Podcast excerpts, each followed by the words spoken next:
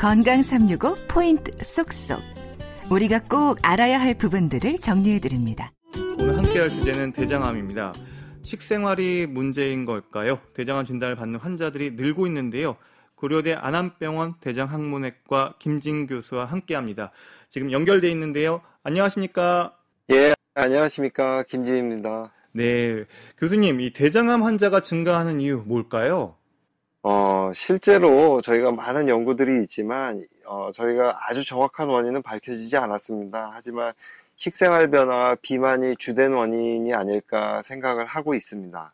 음... 또 적색육이나 가공육 또는 당분, 정제된 곡물 섭취가 어, 많은 서구화된 식생활 생활이 아마 이런 원인이 되지 않을까 생각하고 있습니다.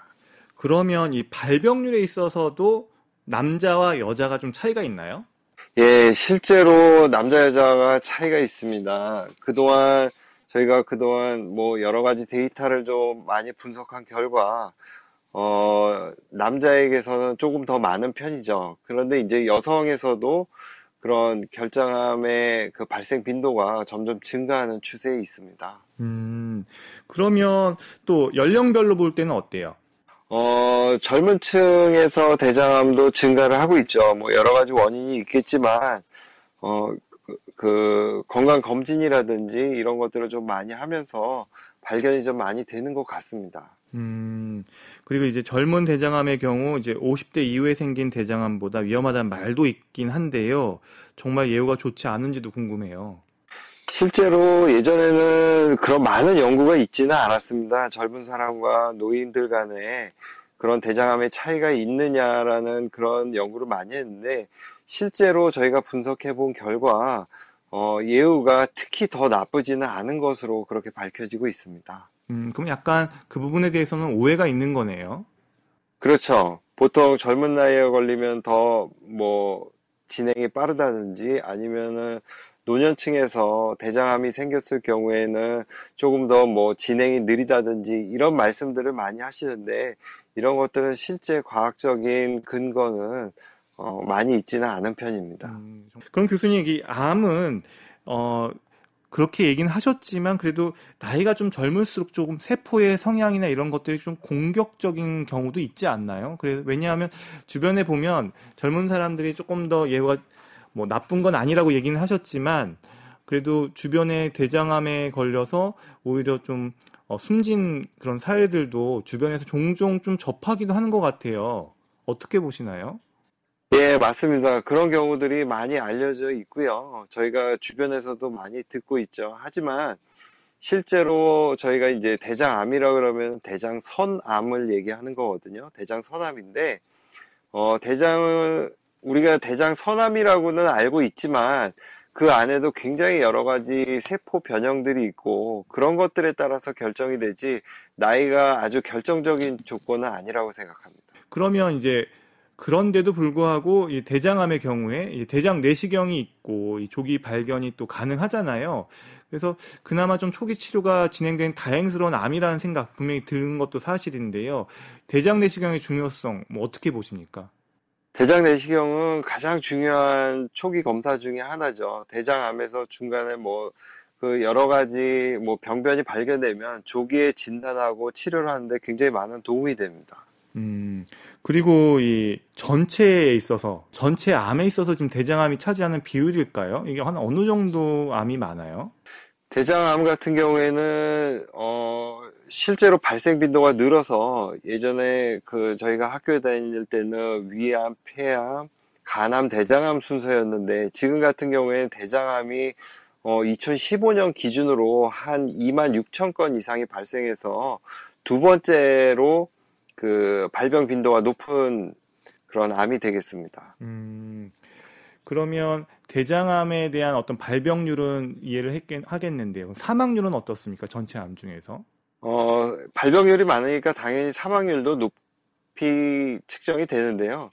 실제로 치료 기법이라든지 뭐 수술, 항암 치료 이런 것들이 굉장히 많이 발전해서 어, 생존율도 증가하는 추세에 있습니다. 그리고 이제 사실은 대장암을 조기 발견한 노력들 많이 중요할 텐데요. 그리고 대장 내시경을 이제 많이들 얘기하고 있고요. 근데 이 조기 발견 방법에는 대장 내시경이 유일한가요? 다른 방법들은 없나요? 어, 여러 가지 방법들이 있습니다. 뭐, CT도 찍을 수 있고, 아니면 분별 자멸 검사, 우리가 변에서 피가 얼마나 섞여 나오는지, 이런 것들을 검사를 하기도 하는데요. 그 중에서 대장암 자체를 진단할 수 있는 가장 중요한 검사는 역시 대장 내시경입니다. 어, 그럼에도 불구하고 정답은 대장 내시경이다. 이렇게 볼 수 있겠네요. 그렇죠. 그러면 대장암의 이제 진행 정도 많은 분들이 좀 궁금해 하시는데 어떤 기준으로 어떻게 구분되는지 좀 어, 알려주세요. 대장암 같은 경우에는 일단 기수를 정하는 데는 첫 번째는 암의 크기, 두 번째는 림프절 전이 상태, 세 번째는 전신에 전이 돼 있는 상태, 특히 다른 장기에 전이 돼 있는지를 가지고 판단을 하게 됩니다. 그 암의 크기도 1, 2, 3, 4 기가 있고 어, 림프절 전이도 각 림프절 전이가 얼마나 돼 있느냐에 따라서 기수가 다 따로 있고 또 타 장기 전이 여부에 따라서 그, 그 기수가 결정이 되겠습니다.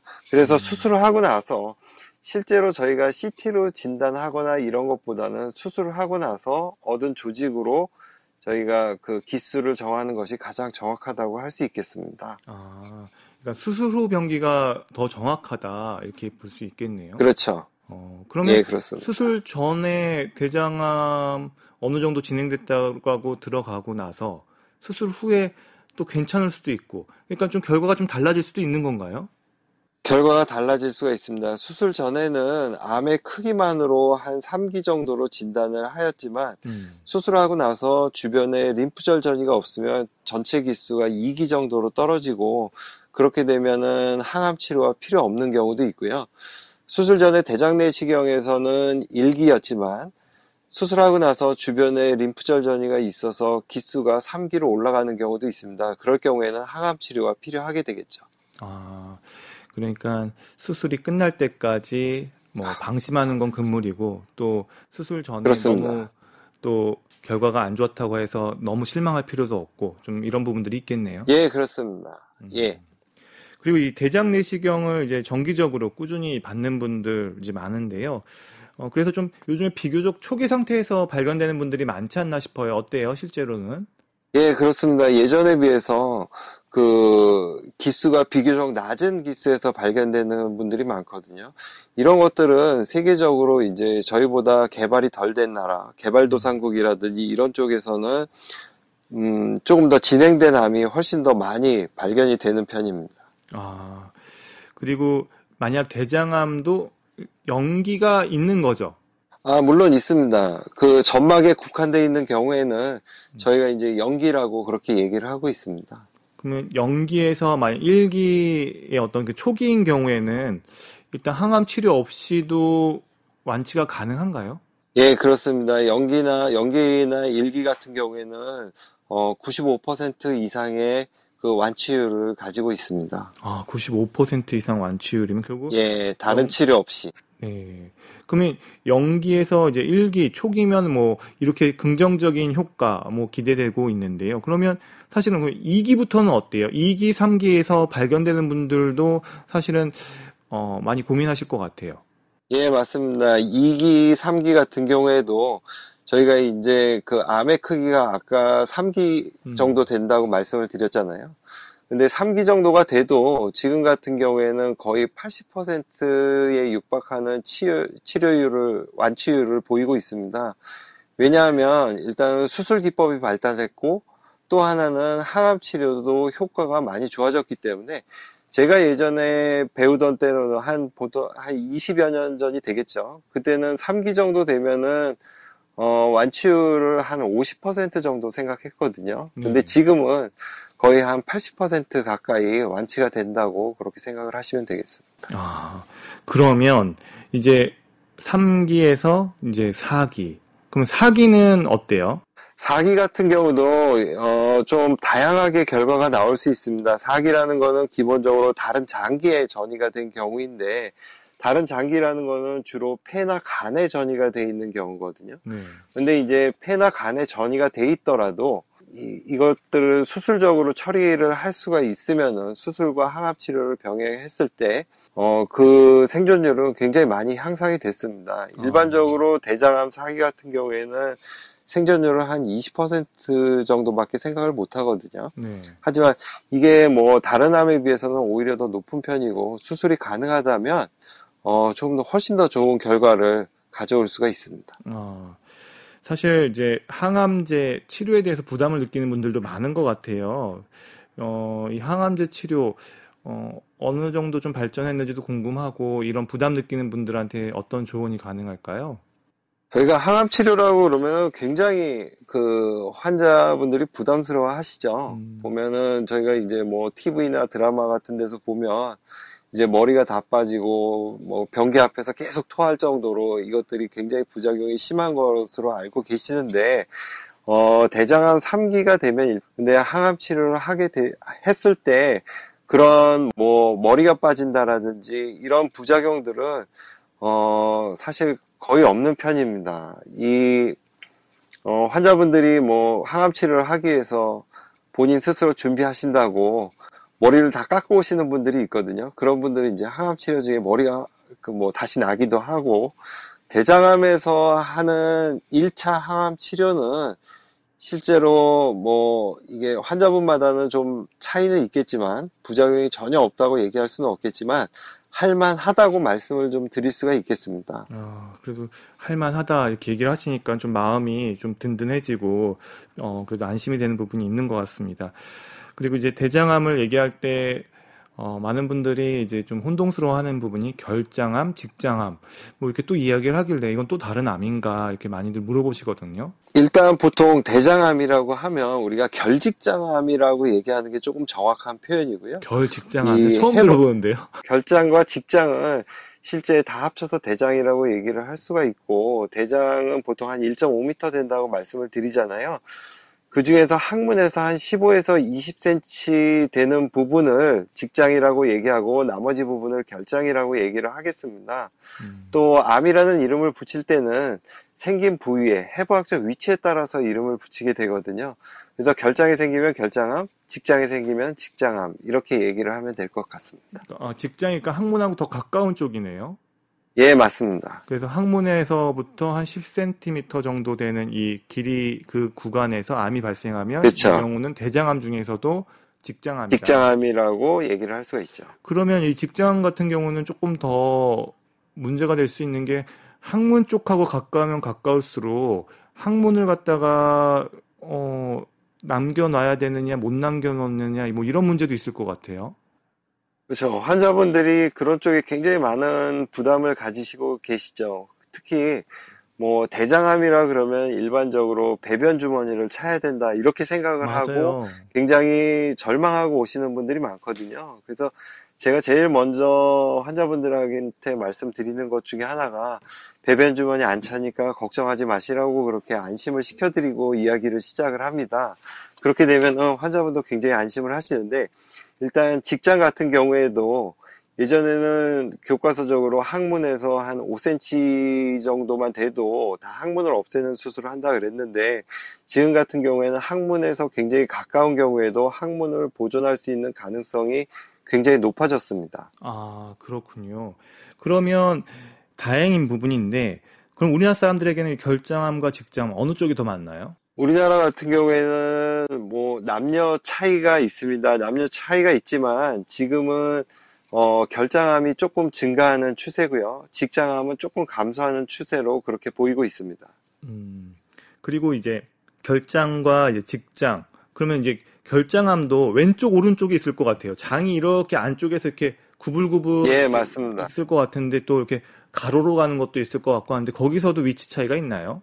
예, 위치 차이가 있습니다. 저희 같은 경우에는 이제 오른쪽, 왼쪽으로 나눈다고 치면, 어, 오른쪽 같은 경우에는 이제 우측 결장암이라고 그러죠. 보통 대장은 오른쪽에서 시작해서 이제 배를 가로지르고 왼쪽으로 내려가게 되는데, 오른쪽, 왼쪽 중에서도, 어, 오른쪽 암이 조금 증가하는 추세에 있지 않나, 그렇게 생각되는데, 이것이 계속 이렇게 증가할 것 같지는 않고, 어느 정도에서는 시기적으로 이게 뭐 순환된다 그런 얘기도 있거든요. 근데 이제 위치에 따라서는 뭐 치료하는데 크게 차이는 없다고 생각합니다. 음, 그리고 이제 치료법에 대한 좀 궁금증이 있어요. 일단 병기에 따라서 또 치료법을 여쭤볼게요. 우선은 수술이 가장 원칙이죠. 예, 수술이 가장 중요한 원칙이고 어, 기본적인 치료가 된다고 말씀을 드릴 수가 있겠습니다. 그러면 대장암 그런데 연기나 일기에서 많은 분들이 수술 안 하고 대장 내시경으로 좀 제거하는 것만으로 가능하지 않나라는 질문도 있을 것 같아요. 예, 그렇습니다. 위암 같은 경우에는 이미 그런 치료들이 많이 발달을 했죠. 많이 발달을 했는데 그 이유는 내시경으로 점막절제술이라든지 아니면 이런 것들이 굉장히 많이 발달을 했습니다. 하지만은 대장 같은 경우에서는 조금 제한이 있는 게요. 위에 비해서 대장 벽이 얇기 때문에 저희가 많이 잘라낼 수가 없단 말이죠. 하지만 아주 초기인 경우에는 저희가 내시경적 절제술을 할 수가 있고 그렇지 않은 경우에는 그래도 아직까지는 수술을 해야 되는 것이 지금 치료의 원칙입니다. 음, 그래도 확실한 건 수술이다. 이렇게 좀 정리를 해볼 수가 그렇죠. 있겠네요.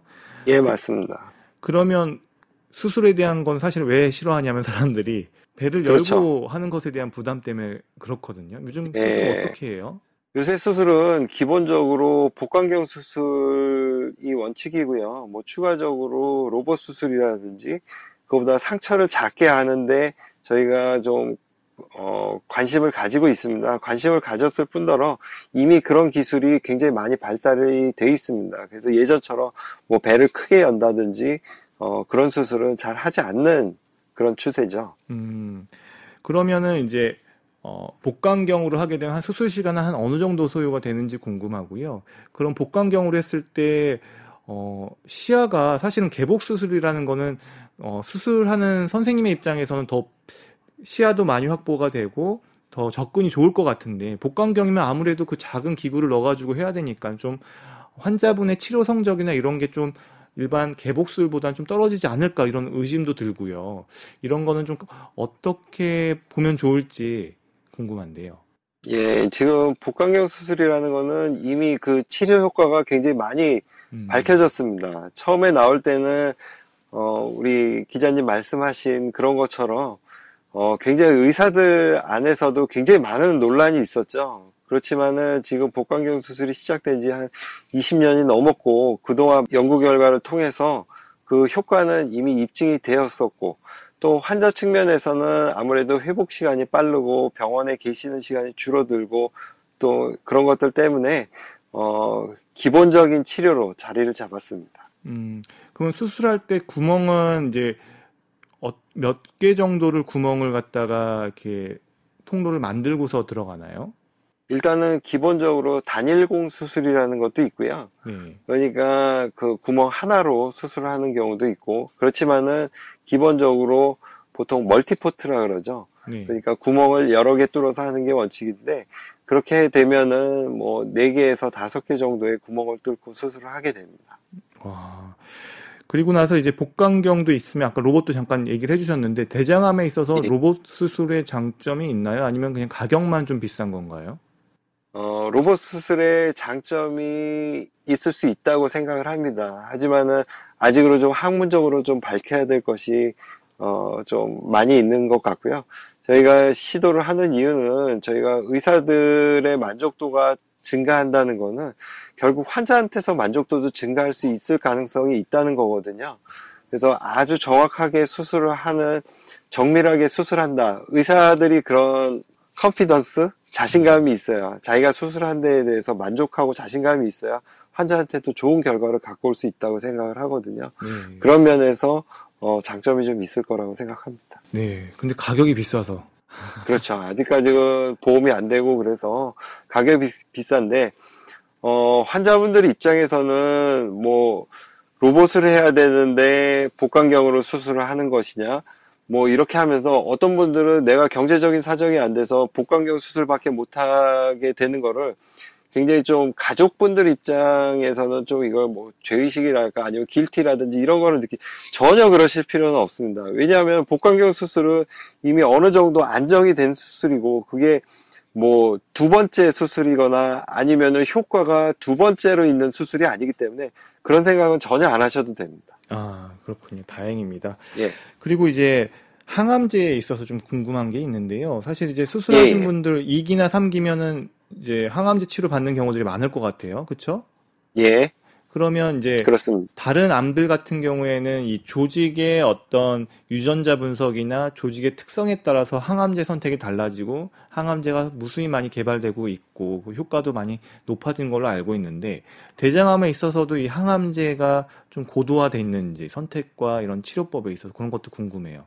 예, 항암제는 저희가 사실 치료라는 게 그 의사가 봐서 이럴 것 같다 해서 치료하는 게 아니거든요. 여기에는 이게 좋을 것 같다라는 걸로 판단하는 게 아니라 저희는 항암 치료하는 데 있어서는 다 가이드라인이 있습니다. 그래서 이럴 경우에는 그런데 1차 항암 치료는 사실 거의 정해져 있는 편이고요. 거기에서 이제 유전자형에 따라서 조금씩 달라지는 것들이 있습니다. 흔히 들어보셨겠지만 이제 저희가 표적 항암제라는 것들이 있거든요. 이런 것들은 저희가 유전자 검사를 통해서 만약에 무슨 어떤 그 유전자 변이가 있다든지 아니면 그렇지 않다든지 이런 경우에 쓰는 항암제는 조금씩 차이가 있을 수 있고 굉장히 다양화되고 있고 또 최근 들어서는 이제 면역 항암제 같은 것들이 많이 도입이 되고 있어서 그 치료 효과를 높이고 있습니다. 하지만 기본적으로 치료하는 1차 항암 치료는 거의 정해져 있다고 생각을 하시면 되겠습니다. 아, 그렇군요. 그러면 항암제 좀 더 구체적으로 여쭤볼게요. 뭐 대장암 많이들 알고는 계시지만 사실 항암제 치료 부분에 대해서는 모르는 분들도 많아서요. 만약 항암제 치료를 받게 되면 이걸 평생 받아야 되는 건가요? 아, 그렇지 않습니다. 항암제는 치료하는 기간으로 좀 정해져 있고요. 사이클로도 정해져 있습니다.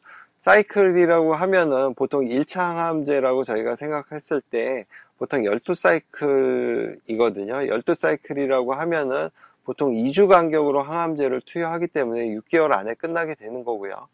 어, 뭐, 한 달에 한 번 하는 항암 치료제, 이런 같은 경우에도, 어, 6개월이면은 저희가 항암 치료가 다 끝나게 됩니다. 음. 그 이후에는 주기적인 관찰이죠. 예. 아, 주기적인 관찰이요? 그러면 사실은 예. 이제 주기적인 관찰 나와서 좀 궁금한 게요.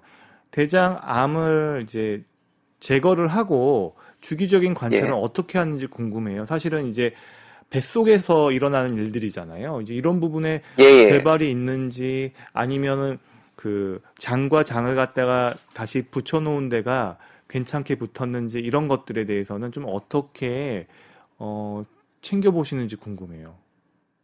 어, 저희가 그 가장 중요한 거는 한 처음에는 뭐 좀 짧게 뭐 3개월마다 검사를 한다든지 6개월마다 검사를 한다든지 이런 식으로 해서 저희가 흔히 암이 완치가 됐다고 그렇게 얘기를 하잖아요. 완치가 됐다는 거는 보통 5년 이상 지나면은 수술하고 나서 5년 이상이 지나면은 완치가 됐다고 얘기를 하는 거고 저희가 그 중간에는 저희가 그냥 뭐 일반 사람들이 하는 것처럼 그렇게 검사를 하지는 않습니다. 암 환자의 경우에는 뭐 3개월마다 그 배아 항원, 보통 CEA라고 그러죠. 그런 것들을 주기적으로 체크를 하고 이제 피 검사로 중간에 또 내시경도 들어가고 어 그다음에 CT, 어 복부 CT라든지 아니면은 폐 폐에 대한 CT라든지 이런 것들을 찍어서 저희가 전이 여부라든지 이런 것들을 확인을 하게 되죠. 음, 방금 폐 CT나 이런 거, 그러니까 대장암이 전이가 어디로 잘 되는 데가 있나 보죠. 그런 데를 좀 찾아보는 걸 보니까요. 예, 그렇습니다. 저희가 이제 간이라든지 폐에 주로 전이가 잘 되고요. 그렇기 때문에 저희가 폐는 항상 좀 주의 깊게, 폐와 간은 좀 주의 깊게 보는 편입니다. 음, 그리고 이제 대장암이 라는 게 결국 그 긴 통로에서 어느 일정 부분 대장암이 이제 그 안에서 이렇게 혹처럼 이렇게 자라났다라고 하면요. 그럼 이제 그거 갖다 스스로 예, 예. 제거를 하는 거잖아요. 그러면 그냥 단순히 예, 예. 생각해서 관과 간을 대장암이 있는 그 관은 드러내고 그리고 정상적인 예, 양쪽의 통로 두 개를 갖다가 이어 붙이는 거잖아요. 예, 그렇습니다. 그게 기본적인 원리일 것 같은데 그렇게 되면 예. 식사가 수술 끝나고 바로 해도 되는 건지 그러니까 그게 잘 붙었는지 안 붙었는지 거기가 잘 운동하는지 안 운동하는지 이런 것도 되게 중요할 것 같아요. 경우에 일단 어떤 식으로 수술이 진행이 되냐를 말씀을 드리면 수술을 하고 나면 보통 아주 쉽게 제가 환자분들한테 설명드리는 것처럼 말씀을 드리면 어, 월요일 날 수술하신 분들이 보통 금요일 날 퇴원하시거든요. 오. 그렇게 되면은 예. 월요일 날 수술하시고 그 다음부터 다음 날부터 이제 뭐 물이라든지 이제 부드러운 죽 같은 거를 드시고 금요일 정도는 퇴원을 하시고 그 다음 주에 외래 오시거나 그렇게 할 때 환자분한테 저는 사실 음식 별로 가리지 말라고 말씀을 드려요. 어... 그렇다는 거는 그 중간에 어느 정도 회복이 됐다고 저희가 생각을 하는 겁니다. 그 다음에 중간에 이제 그 이은 부분이 뭐 몇 년이 지나서 잘못되거나 그런 경우는 사실 굉장히 드문 경우고요. 어, 주기적으로 저희가 이제 대장 내시경도 검사를 하기 때문에 그런 정도의 회복 기간을 가지고 있다고 생각을 하시면 될것 음. 같습니다. 사실은 더 제가 궁금한 걸 수도 있는데요. 수술한 때 네. 이제 결국은 관과 그 장과 장을 갖다가 이어서 연결하는 거잖아요. 그때 예, 예. 수술자의 숙련도가 상당히 중요할 것 같다는 생각도 들어요. 이게 너무 세게 꼬매면 피가 안 통할 것 같고 너무 느슨하게 꼬매면 그런 염증이나 아니면 다른 감염이 생길 수도 있을 것 같고 이거는 예. 정말 어떻습니까? 어, 암을 수술하는 데 있어서 가장 기본은 사실 연결하는 게 중요하다기보다 연결하는 것도 물론 기능적으로 중요하죠. 하지만은 그 주변을 얼마나 그 깨끗하게 그 제거를 해내느냐가 사실은 더 중요합니다. 암에 있어서 뭐 그 이 장을 자르고 연결하는 거는 요새는 기계라든지 이런 것들을 많이 쓰기 때문에 어 술자 간에 크게 차이는 없을 것 같고요. 제가 생각하는 거는 뭐 암을 수술하시는 선생님들 다 마찬가지겠지만 그 주변을 얼마나 이렇게 그 잘 제거를 하느냐, 암이 가 있을 만한 위치라든지 이런 것들을 잘 제거하느냐가 더 중요할 것으로 생각을 합니다. 아, 그렇군요. 제가 예, 예. 잘 몰라서 여쭤봤던 겁니다. 아, 예, 아닙니다.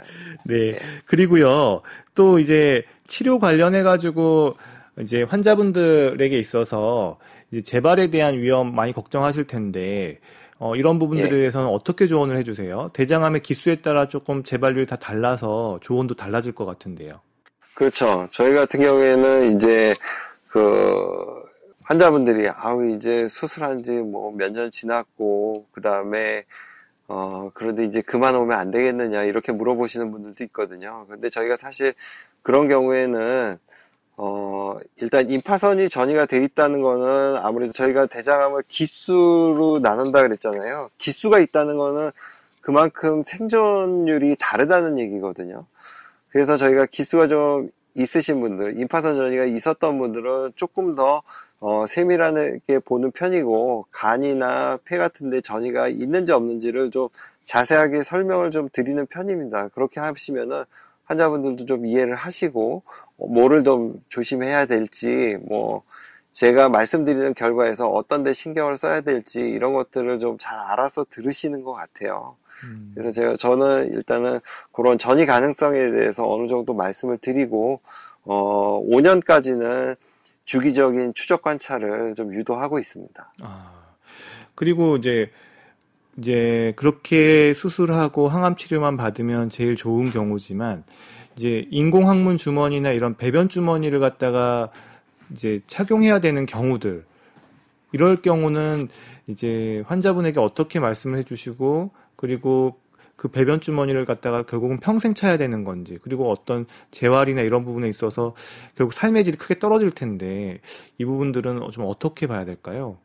어, 실제로 저희가 삶의 질에 대해서도 굉장히 여러 가지 조사를 해 봤거든요. 배변 주머니를 하게 되면 어, 실제로 삶의 질이 떨어지는 것은 사실입니다. 하지만 어, 경우에 있어서는 너무 항문에 가까운 거나 이럴 경우에 무리해서 수술을 하는 것보다는 어, 나중에 재발률이라든지 이런 것들을 낮추기 위해서는 배변 주머니를 갖는 게 더 오히려 효과적인 치료 방법일 수도 있습니다. 제가 예를 하나 드리면 어, 친구분 두 분이 계셨는데 아주 같은 위치에 그 암이 생겼어요. 직장 암이. 음. 근데 두 분 다 그 평소에 같이 뭐 출사 사진 찍으러 다니시고 그렇게 하셨는데 한 분은 자기는 항문이 없어지면은 못 살겠다. 그래서 간신히 항문을 살려서 수술을 했고, 한 분은 그냥 배변 주머니를 만드신 경우가 있거든요. 근데 배변 주머니를 만드신 분들은 오히려 더 이제 야외 활동이라든지 이런 것도 활발히 하시고 그런데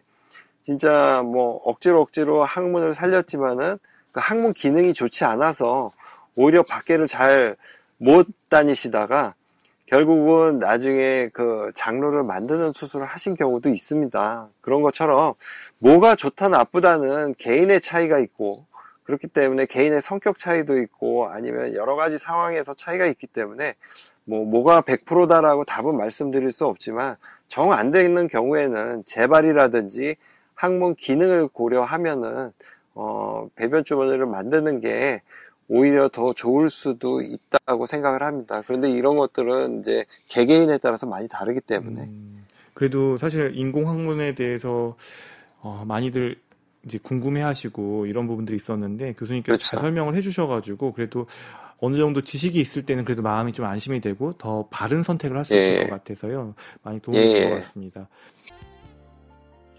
건강 365 건강 365 건강 365 예! 박광식의 건강 이야기 고려대 안암병원 대장학문외과 김진 교수와 함께하고 있습니다. 대장암을 주제로 말씀 나누고 있는데요.